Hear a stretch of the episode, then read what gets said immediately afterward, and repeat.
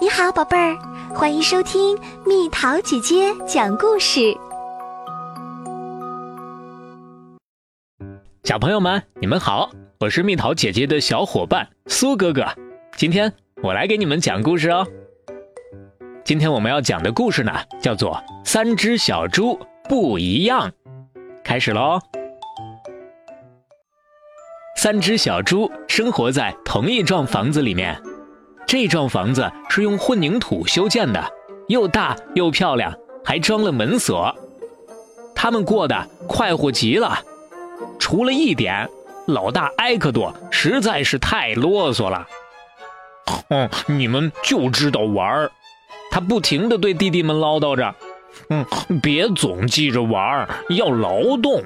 别忘了，你们能住上这么坚固的房子，多亏了我的严肃认真。你肚子上有毛，哼哼。最小的泰利捂着肚子大笑，你居然还嘲笑我！要不是我，你们怎么可能躲过那只凶恶的大灰狼？哼，你膝盖上有毛。老二比古迪完全不想听这些。这天早上，埃克多对弟弟们说：“哦，我要去城里买东西，你们最好乖乖的。”不许表演马戏，不许洗泥浆浴，通通都不许！拜托你们去做点有意义的事。可是哥哥前脚刚走，两个弟弟就开始行动起来了，又是演马戏，又是洗泥浆浴，又是各种的捣乱，啥都没少干。欧啦啦，到处都乱糟糟的，埃克多要发狂啦！最小的泰利一边玩一边哈哈大笑。可是就在这个时候，大灰狼走出了森林。他敲敲门说：“哎，小猪们，开门呀！我饿了。”“走开！你这只大恶狼，我们绝对不会给你开门的。”比古迪颤抖着回答：“没错，别来烦我们。”泰利的牙齿也直打颤呐！嘿嘿嘿，狼奸笑了起来。这一次你们俩就别想逃了。还好那只狡猾的猪不在家，我要用电锯锯开你们的门，把你们呃生吞掉。我要是你的话，我就不这么做。泰利冲着二哥使了个眼色，喊道：“哦，是吗？那是为什么呢？长毛的小猪仔们？嗯，呃，那是因为，因为，呃，因为捕狼大王在我们家里。是的，是的。”比古迪说：“他比龙卷风还有劲儿，非常可怕，毫不留情。”啊哈哈哈哈！大灰狼大笑起来。这个理由可真不赖，给我好好介绍一下你们这位吓人的猎人呗。你确定要这么做吗，狼先生？你不害怕吗？害怕？我？你在说笑吗？长着螺旋尾巴的大香肠。那好吧，进来。泰里说着，把门给敞开了。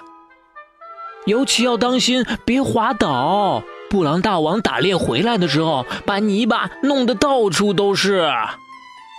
嘿嘿嘿，瞧瞧，大灰狼开着玩笑说：“这里是客厅。”小猪说：“瞧瞧他干的好事儿！布朗大王在地毯上拔光了一只小鸟的羽毛，也不打扫干净。一一一只小鸟。”大灰狼问：“是啊。”比古迪回答：“他把鸟肉放在捕狼的陷阱里了。”“呃，他可能在浴室里。”泰迪打断了比古迪的话。“哦，肯定是。”比古迪说：“捕狼大王真是个令人反胃的家伙，他把狼毛弄得到处都是。看来他今晚已经把狼给锯成好几段了。”啊，他他已经把把狼锯了。大灰狼支支吾吾的问：“是啊，就是用他那把锯。我们去厨房瞧瞧。泰利喊道：“他一定做了夹着狼脑袋肉泥的三明治，呃，或者是撒了孜然的小狼肉香肠。”哦，老天！埃克多要不高兴了。布朗大王把狼血都抹在了墙上。哎呦，真的像是刮了一场龙卷风啊！狼狼血！大灰狼结结巴巴的问：“哎呀，抱歉呀，狼先生，你别急啊，我们马上就能找到他了。走，我们去卧室里看看吧。他可能吃饱了，正在睡午觉呢。啊，不过他也该休息一下了。他整晚都在杀狼，我想想啊，他杀了可能有二十只狼了吧？哎，谁第一个进去呢？”他很警惕的，可别把我们给当成狼了呀！我去，比古迪答应了，我可要小心点儿，千万别把斧子给抡出来。呃呃，不不，好可怕呀！就这样，大灰狼被他们俩吓得屁滚尿流的就逃跑了。好了，小朋友们。今天的故事，苏哥哥就跟大家讲到这儿啦。祝你们睡个好觉，晚安。